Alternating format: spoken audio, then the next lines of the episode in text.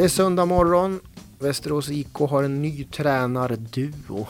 När tog du det här beslutet? Äh, det togs ju efter matchen igår egentligen. Då kände jag att eh, nu, nu måste vi hitta på någonting och då tyckte jag att det var bra, bra läge att ta det. Och eh, hur tog tränarna det här beskedet då, att, att eh, få lämna? Nej, men självklart tycker de att det är tråkigt. De eh, vill ju inte ge upp, utan de har jobbat på bra och eh, gjort allt som står i deras makt. Men eh, nu har det nått sin, eh, sitt ände om man säger så. Jag har bildat min uppfattning och nu behöver vi få in ny energi, en ny röst som kan få fart på killarna där nere. Du valde också att plocka bort eh, samtliga tre tränare, Nordmark, Fagerlund och Pannanen. Hur resonerade du där? För ibland så lämnar man ju oftast kvar en assisterande och så vidare. Ja, men så det är alltid bra för nya tränare som kommer in och får ett clean sheet om man säger så. Och sen var ju även eh, Sami Hirvonen är ju backcoach så att då fanns det egentligen inga uppgifter till, till Robban i, i dagsläget. Eh, om vi kikar lite grann då, för du, du har ju sagt att när du kom in så sa du att du ville ju bilda en egen uppfattning om, om läget i föreningen och så vidare. Du vill inte röra om och, och, och liksom skapa för mycket förnyelse om man ska uttrycka sig. Men vad har du kommit fram till nu då? För nu har du varit här ett tag, du har sett laget på nära håll och liksom tränarduon också. Eh, vad är det som har lett fram till just det här beslutet då tycker du?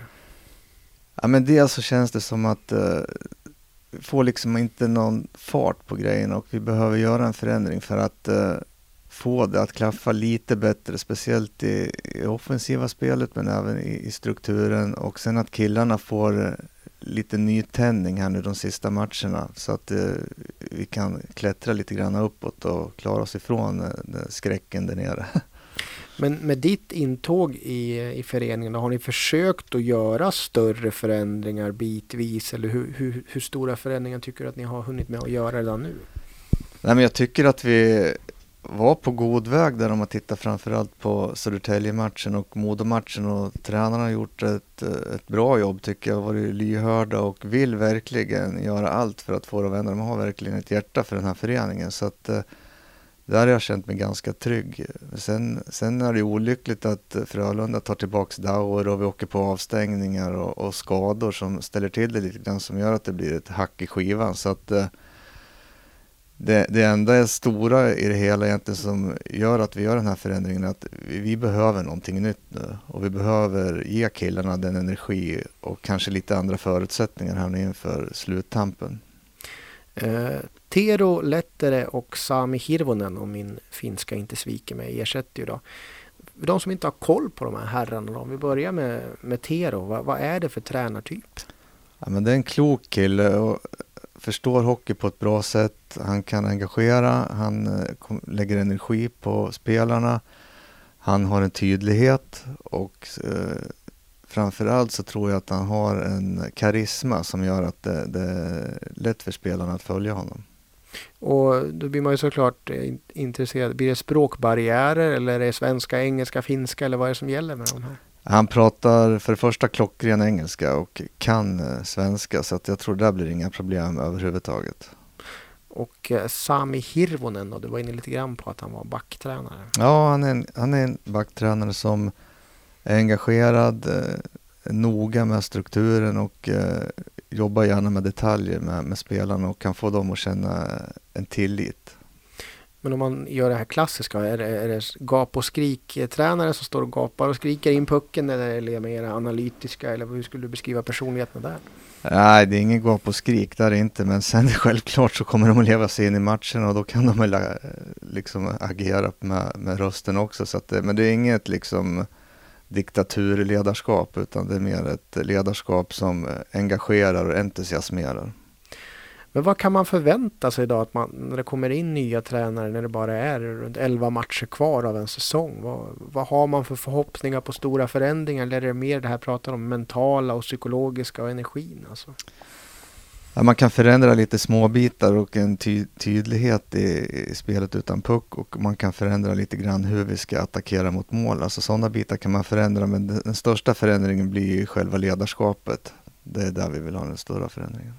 Men är det också så att det här klassiska att man kan inte göra sig av med 22 spelare att, att för att göra den här förändringen så här på kort tid så, så är det oftast tränarna den, den enklaste lösningen för att få till förändringen?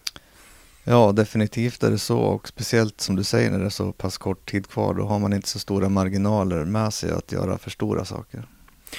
Men om vi går in på spelartruppen då. Jag, jag antar ju att tränarna kommer ju inte spela och de kan ju inte skrika eller eh, putta in pucken från båset. Men, men vad, vad, vad, ser du där liksom? Vad, vad, kan du göra med spelartruppen? Vad vill du göra? Hur, hur, ser det ut där?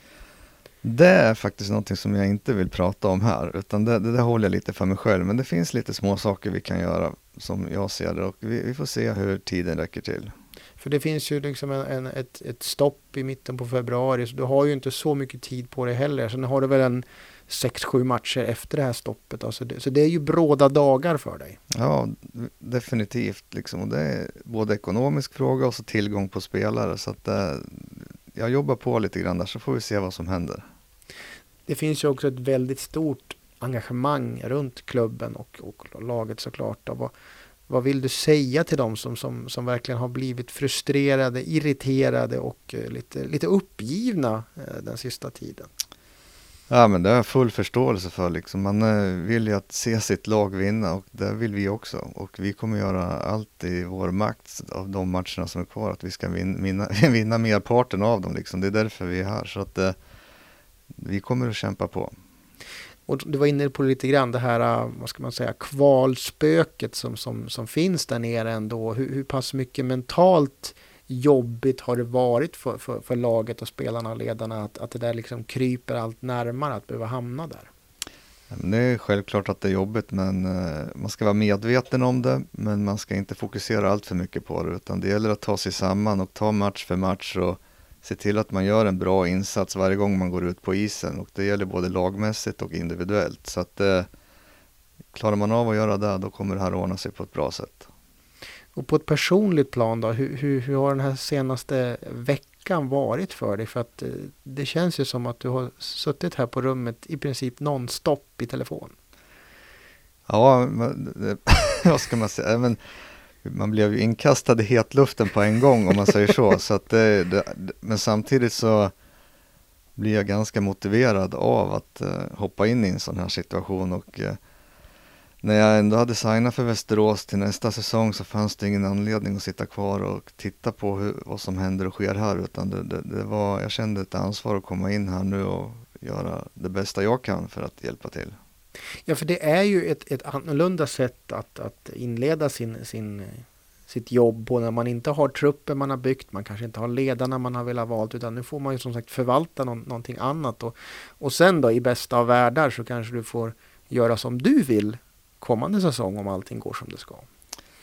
Ja, det, det, är annorlunda definitivt, men samtidigt ser jag det som en härlig utmaning och eh, jag vill ju göra ett bra jobb här nu när jag är här och jag kommer att eh, göra allt jag kan för att eh, det ska bli jäkligt bra. Så enkelt är det.